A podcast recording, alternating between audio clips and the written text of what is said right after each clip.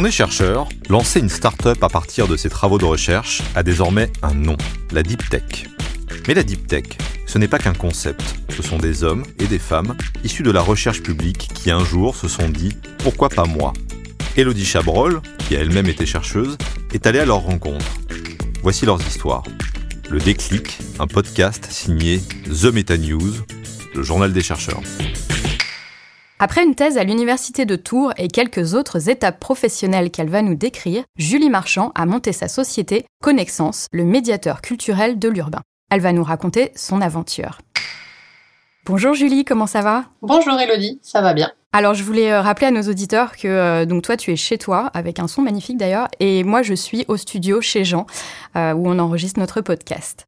Est-ce que tu peux nous expliquer en quelques mots ton parcours un petit peu atypique? J'ai dit que tu allais nous décrire tes étapes professionnelles. Est-ce que tu peux nous expliquer ça? Et puis comment tu voyais ta thèse dans tout ça, s'il te plaît? Alors, eh ben, en fait, donc effectivement, moi j'ai fini mes études en histoire de l'architecture en 2007. Et à partir de là, je suis partie, euh, j'ai fait différentes, euh, différents métiers, mais j'ai surtout euh, été chargée de mission et puis j'ai co-dirigé la maison de l'architecture Languedoc-Roussillon. Et donc c'était des expériences aux côtés de bah, d'architectes principalement, qui étaient bénévoles et qui faisaient des actions culturelles pour l'architecture contemporaine. Donc ça m'a donné l'occasion de, rentrer dans ce milieu et de voir effectivement que bah, tout ce que j'avais pu euh, travailler dans le cadre de mes études, en fait, euh, et notamment euh, le droit de l'urbanisme, puisque j'en ai fait pas mal pendant mon, mon master 2 en histoire de l'architecture, bah, finalement c'était pas forcément très bien perçu par les architectes. J'ai eu l'occasion aussi de faire des stages auprès des architectes des bâtiments de France. Je me suis aussi rendu compte que du coup c'était pas forcément très simple pour les élus ou pour les citoyens de, de faire appliquer les protections du patrimoine. Et puis, bah, au bout de 5-6 ans de, de, de salariat, euh, je me suis rendu compte qu'en fait, j'étais pas allée au bout non plus du travail de recherche. Donc, euh, tout ça conjugué a fait que je me suis dit, bon, si je faisais une thèse.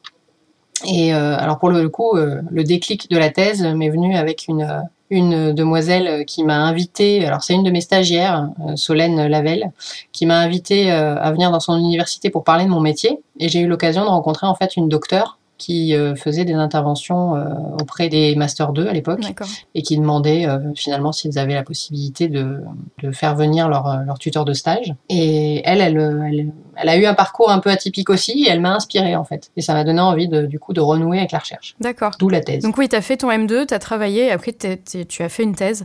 C'est ça. Ok. Et, et donc après ta thèse, tu as retravaillé aussi un petit peu? C'est ça, en fait, euh, pas qu'un petit peu d'ailleurs. La thèse, en fait, si tu veux, pour moi, c'était un, comment dire, un palier euh, sur le parcours. Mhm. Ça n'a jamais été euh, une vocation de faire de la recherche, même si j'adore ça.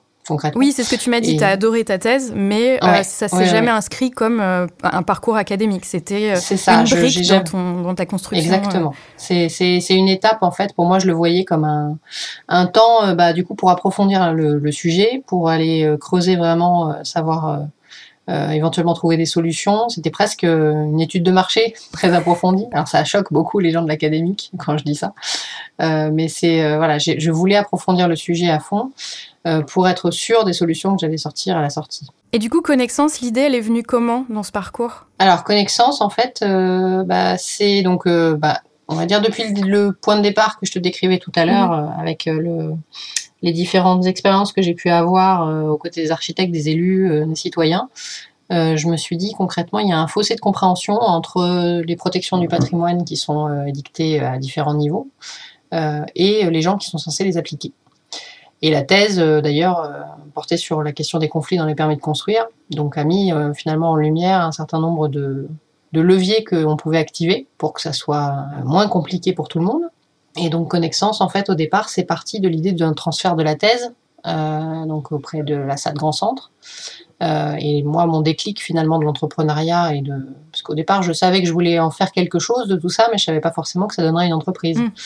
Et puis, bah, l'idée de création d'entreprise, elle est venue avec euh, Romiana Michanova, qui était à l'époque euh, chargée d'affaires à la SAD Grand Centre, qui est venue me chercher euh, à, dans le cadre d'un congrès du CNRS de l'INSHS pour être précis, mhm. les innovatives à Paris, et avec qui j'ai discuté. Et en fait, de là est née l'idée de bah, pourquoi pas finalement euh, toutes les solutions que j'avais pu esquisser dans la thèse pourraient devenir finalement des services ou des produits à sortir dans le cas d'une entreprise. T'as un associé, c'est ça? Oui, c'est ça, Mathieu. Comment tu l'as rencontré? À quelle, à quelle étape? Alors en fait, Mathieu et moi, on a eu l'occasion de collaborer dans le cadre d'un projet euh, ANR euh, sur le PLU patrimonial. Le PLU J'ai été appelée un jour par... Euh, le PLU, c'est le plan local d'urbanisme. D'accord. Pardon, les acronymes de milieu urbanisme. non, en fait, le j'ai eu l'occasion donc de collaborer avec euh, avec Mathieu dans ce cadre-là. J'ai mon directeur de labo un jour qui m'a envoyé un mail en me disant est-ce que euh, du coup ça t'intéresserait de travailler sur ce projet euh, ANR Pendant ta thèse du coup? Pendant ma thèse, mhm. tout à fait. C'est à partir de donc on a monté le dossier ANR en 2014-2015 et on a été retenu en 2015 jusqu'à 2019. Donc on a eu un, un, projet de quatre ans. Et Mathieu en fait a été l'ingénieur de recherche qui a été recruté pour, euh, pour le travail euh, finalement de, fond euh, et de, de enfin, oui, on va dire de coordination et d'organisation du, du programme. Et du coup, on a eu l'occasion bah, d'échanger beaucoup. On avait des parcours assez similaires au sens où on avait aussi, il a fini le master 2, il est allé travailler et puis il a refait la thèse après.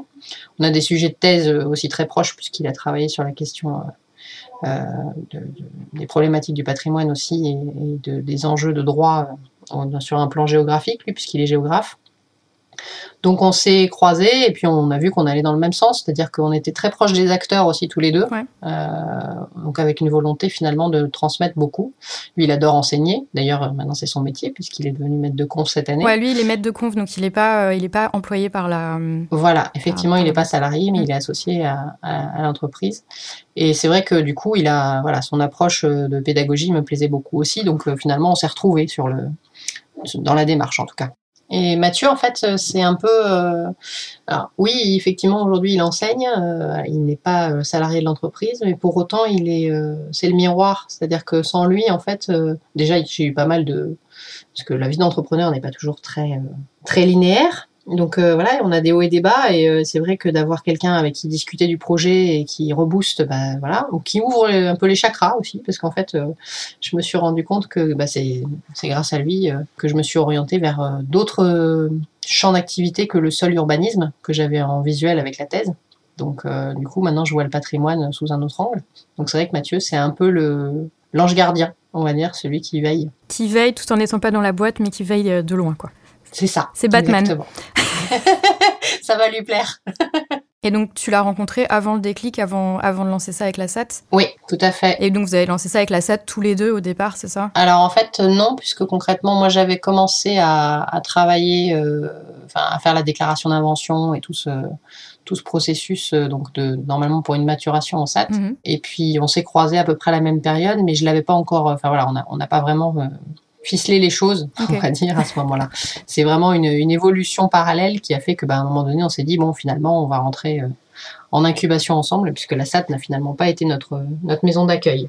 Ok, euh, oui, c'est vrai que tu as une structure un petit peu différente qu'une start-up. Tu, tu, nous expliques un petit peu euh, Oui, tout à fait. Alors en fait, donc moi j'ai fait un parcours d'incubation puisqu'en fait donc euh, la SAD Grand Centre ça n'a pas abouti. Donc du coup je suis sortie de ce système là et comme je suis à Montpellier même si je suis rattachée à l'université de Tours euh, bah, du coup je me suis intéressée aux incubateurs d'entreprises de ma région. Du coup j'ai rencontré euh, Alter Incube qui est un incubateur de la région Occitanie spécialisé dans l'économie sociale et solidaire.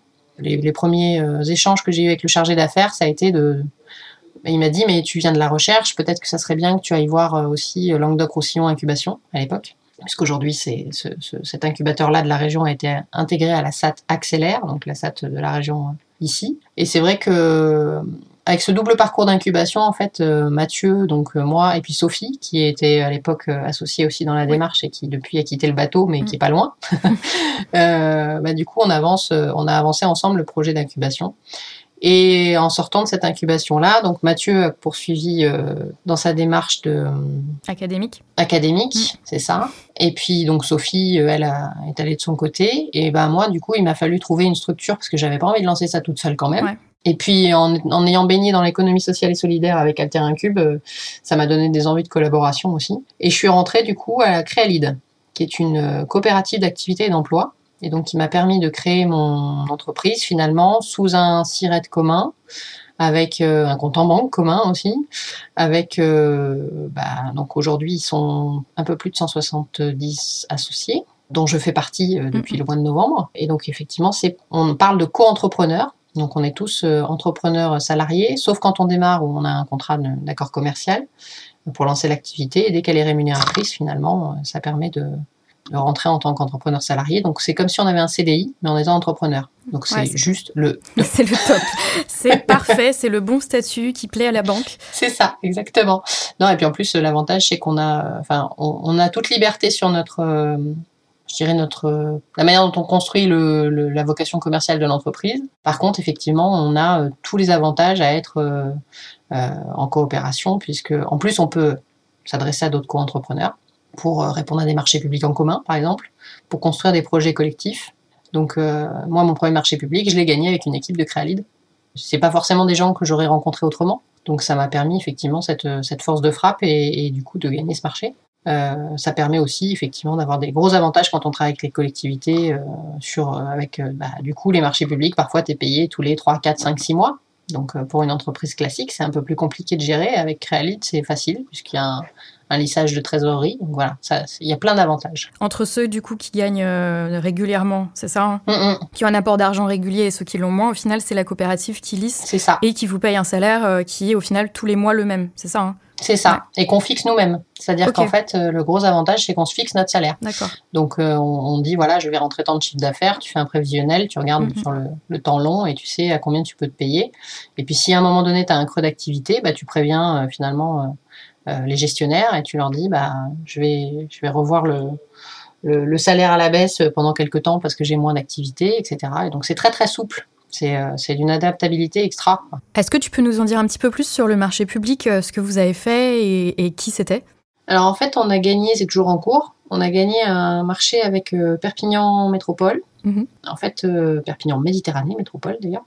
Euh, et l'idée, c'était de. Donc, le, sujet du marché, c'était la construction d'un storytelling touristique. Et j'avoue que pour le coup, euh, sans l'équipe que j'ai à Créalide, on n'aurait pas pu y répondre, puisque en fait, moi, j'ai fait tout un volet diagnostic finalement du territoire pour voir un petit peu tous les patrimoines qu'ils avaient à mettre en valeur. Euh, je suis actuellement sur une autre mission, donc à la fin du marché, qui est, euh, qui est de travailler sur euh, des outils de médiation pour finalement transmettre le territoire. Et dans, bah, dans, dans l'intervalle, on va dire, bah, l'équipe avec laquelle je me suis associée, donc Laurent, Florent et Sandra, ont travaillé à la fois à co-construire un, un, storytelling, donc un récit de territoire, à partir de tout ce qu'on avait fait en diagnostic, et dans un objectif de valoriser via les outils que je vais faire. Et un storytelling touristique, c'est quoi exactement? C'est en fait une façon de visiter, c'est ça? C'est ça. En fait, c'est un récit, c'est une histoire du territoire, si tu veux, mais avec euh, un objectif marketing quand même derrière ça. Euh, puisque l'idée, c'est de, donner les atouts, les points, voilà, les, les, pépites qui doivent être vues et, pourquoi il faut aller sur ce territoire-là. C'est pour rendre les, le territoire attractif. Et donc, tu en vis aujourd'hui, mais tu en as vécu à partir de quand? Euh, L'idée du projet, tu me disais, c'était 2015, c'est ça? Ouais, l'idée du projet, c'est 2015. La première déclaration d'invention euh, que j'ai déposée à la SAD Grand Centre, c'était en décembre 2015. Et mon incubation date de, donc de, on est rentré en incubation en 2017. Je suis rentré à Créalide en 2018 et je me paye depuis, euh, on va dire de façon régulière, parce qu'en fait, en contrat commercial, tu peux te verser quelques salaires, mais un salaire de manière régulière depuis avril 2020. D'accord. Avril-mai 2020. Donc ça a pris à peu près 5 ans, c'est ça? C'est ça. Tout à fait. Donc il faut vraiment être motivé, être sûr de son sujet, parce que sinon. Euh. Mais as fait, tu travailles à côté? Alors en fait, j'ai euh, bah, déjà j'ai eu le contrat doctoral de la thèse mhm. pendant euh, jusqu'en 2010. donc je te dis pas de bêtises, 2016. Et puis après j'ai eu le chômage. Oui. Comme tout bon doctorant qui passe sa thèse et qui la termine au chômage, c'est un classique. Euh, et puis après, euh, après le chômage et quand j'étais en fin de droit, bah, j'ai composé entre euh, entre la vie familiale, puisque je suis en couple avec une petite fille. Mhm. Donc mon conjoint aussi a été pour beaucoup, ce qu'il a concrètement permis de maintenir le niveau de vie le temps que le temps que ça se lance, quoi. Ouais. quel a été le plus gros challenge que tu as rencontré, toi? J'ai envie de dire quand on est sur une innovation de rupture qui change les pratiques, euh, parce que donc euh, le, le, premier outil que je voulais lancer, c'était un outil numérique. Oui, c'est ça, ça a bien évolué maintenant. C'est plutôt du conseil, c'est ça? Voilà, c'est ça. Aujourd'hui, je fais du conseil, je fais de la formation, je fais de l'accompagnement, je fais euh, finalement, je fais ce que mon outil numérique aurait dû faire en une seule fois, mais je le fais à plein de niveaux, de toute la chaîne du permis de construire, du citoyen au, à l'élu, et avec plus d'humains aussi. Donc finalement, je m'y retrouve. Mais effectivement, cet outil-là, en fait, j'ai essayé de le présenter comme euh, parce que quand on est quand on est docteur, on est un peu sûr de soi, on est sûr de son sujet, on est sûr des solutions qu'on a trouvées, et c'est pas forcément euh, le plus simple que de faire euh, adhérer les autres à ces idées-là, sachant que nous, on a eu 4 ou 5 ans, euh, enfin dans mon cas 4 ans et demi, pour en arriver à cette euh, conclusion. Et en fait, on voudrait euh, faire croire à tout le monde que c'est la solution idéale, mais eux, ils n'ont pas suivi ce processus. Ouais. Et donc, on a un temps de décalage. Et moi, ça a été notamment avec les collectivités où j'ai eu beaucoup de mal à, du coup, à commercialiser ce produit-là parce que je me suis pas rendu compte tout de suite qu'ils n'étaient pas au même niveau de maturité du, du sujet. Quoi. Ouais. Du coup, voilà, ça a été, euh, il a fallu que, que je prenne du recul et que je me dise finalement, il y a, il y a beaucoup d'acteurs et beaucoup de, et ça va être plus par petites touches. Te poser, ouais, poser plus de questions peut-être pour. euh, voilà, ouais. c'est ça. Et puis du coup, adapter, être beaucoup plus sur mesure. Oui, Euh, on peut pas trouver de solution générique comme ça. Mm. C'est la difficulté un peu d'ailleurs du, du digital, c'est qu'on essaye parfois de solutionner des choses euh, sous un format un peu général ou en tout cas, euh, euh, même si le digital pousse aujourd'hui à personnaliser un maximum, on est quand même dans une, une volonté de globaliser. Ouais. Et, euh, et en fait, c'est un, pour le coup, la mission que je m'étais donnée était vraiment plus de l'ordre de l'humain et de l'accompagnement individuel ou collectif, mais de petits collectifs. Donc, euh, au final, si tu refaisais quelque chose différemment, ça serait euh, de, de t'adapter un peu plus? Oui, parce qu'en fait, euh, alors euh, moi j'ai eu une chance folle, c'est que j'ai eu des soutiens euh, de poids, euh, que ce soit donc la SAT accélère après, mais aussi BPI France, puisqu'en fait euh, j'ai eu le rendez-vous. ah oui, euh, tu m'as raconté. banque, Ouais, il faut que tu le racontes. le rendez-vous banque, euh, enfin voilà, avec un banquier le plus court de ma vie et le plus, euh, enfin voilà, extatique. Il n'y a pas d'autre mot. Je suis rentrée, euh, on m'a signé un chèque. Donc euh, voilà, j'y suis allée avec une vidéo de mon outil numérique et ils m'ont fait confiance tout de suite en disant que c'était une super idée. Euh, ce à quoi d'ailleurs toutes les collectivités futures clientes que j'avais envisagées avaient souscrit, hein, parce qu'ils étaient tous convaincus que c'était une super idée. Après, c'était la mise en œuvre qui était plus compliquée. Ouais. Et c'est vrai que, bah, du coup, avec euh, avec cette aventure-là, euh, je me suis dit bon, je peux démarrer quelque chose. Et en fait, je pense que j'y suis allée trop tôt. C'est-à-dire que je suis allée avec mon projet sous le bras. euh, effectivement, l'idée était bonne. Ils, avaient- ils ont eu raison d'y croire. Ils m'ont mis un pied à l'étrier de fou parce que de toute façon, si j'avais pas eu cet outil-là, j'aurais pas fait tous les salons, Mhm. j'aurais pas fait, euh, voilà, j'aurais pas pu euh, du coup euh, faire parler de, de ce que je faisais et donc j'aurais pas eu la communication nécessaire. Mais effectivement, si j'avais euh, quelque chose à refaire, je pense que je me poserais la question euh, d'être plus au contact du client. En fait, je serais allée au client beaucoup plus tôt, D'accord, ok. puisqu'en fait, j'ai développé pas mal de choses de mon côté, en accord avec, euh, enfin, pas mal d'acteurs, hein, puisqu'il y a certaines collectivités que j'ai auditionnées, mais c'était pas suffisant en fait. Il aurait fallu que je sois plus, plus à l'écoute, chose que, à mon avis, j'ai manqué un peu. D'accord, ok. Donc être plus à l'écoute. Et à l'écoute, et c'est d'ailleurs ce que disait Clément dans l'épisode 7, poser beaucoup de questions et du coup, euh, ton idée évolue au, final, au, Oui. au fur et à mesure en discutant avec, euh, avec les potentiels clients et les potentiels utilisateurs. C'est ça. Euh, faire évoluer ton idée et poser des tonnes de questions à tout le monde, en fait. À tous ceux qui pourraient potentiellement utiliser. et potentiellement, enfin voilà, partir vraiment d'une idée et pas attendre qu'elle soit développée Mm. au point de, plus pouvoir revenir en arrière ou d'avoir trop investi en fait. Oui, faire évoluer l'idée et se lancer quand l'idée même est en, Voilà. en mode graine, quoi. C'est mais- ça, parce que du Mm, coup, ça permet de, de, de la nourrir et de faire évoluer les choses euh, euh, et, et d'avoir des choses. Et puis parfois, euh, c'est, on a peur aussi. Moi, je me rends compte de, de pas de commercialiser quelque chose qui est inabouti ou de se dire, bah du coup, c'est, pas au bout du bout du bout, donc c'est on, on peut pas, ça peut pas se vendre. Et en fait, euh, bah, des fois, au contraire, on se rend compte que bah, l'étape d'avant, parce que moi je me suis rendu compte de ça aussi, c'est qu'en en essayant d'amener les collectivités à, à aller vers le digital, avec l'outil que je proposais, euh, finalement, ce qu'ils avaient besoin, c'est d'un accompagnement en amont, quoi, Ouais. de tout ça. Donc au final, maintenant, ce que tu vends, c'est l'étape d'avant. Bah, finalement, oui, c'est le travail en transversalité, c'est faire euh, faire s'interroger les services entre eux, c'est voilà. Et ça, ça, c'est il y a que le client, enfin le contact client en tout cas, qui peut te le- te l'apporter. Bah, je crois que du coup, c'est la leçon qu'on retire de, de plusieurs épisodes. Euh, et est-ce que tu as un mot de la fin ou quelque chose qu'on n'aurait pas abordé que, que tu veux dire aux, aux futurs entrepreneurs, euh, chercheurs, entrepreneurs qui ont envie de se lancer, qui osent pas trop? Hum, Là, concrètement, si je devais dire euh, une chose, c'est de, déjà, il faut être sûr de son sujet et avoir envie de le maîtriser, longtemps. Parce que comme euh, vous l'avez vu pour moi, ça a été assez long. Donc il faut quand même être convaincu de, voilà, de, vouloir faire ça et d'y aller. Après, si c'est le cas, comme je viens de le dire, il faut rester ouvert, en fait. Rester ouvert euh, à la fois aux autres, à la fois aux clients et aux besoins clients, et à la fois ouvert aux opportunités. Parce que maintenant, je fais aussi beaucoup de choses que j'avais absolument pas envisagées. Super. Bon, bah écoute, Julie, merci beaucoup. Merci, Elodie. Euh, je te souhaite une très bonne journée et merci encore pour, euh, pour tous ces conseils. Avec plaisir. Au revoir. Au revoir. Ce podcast a été réalisé par The Meta News en partenariat avec BPI France dans les studios de Chez Jean Productions. À très bientôt pour un nouvel épisode. Si vous nous aimez, notez-nous sur votre plateforme d'écoute préférée.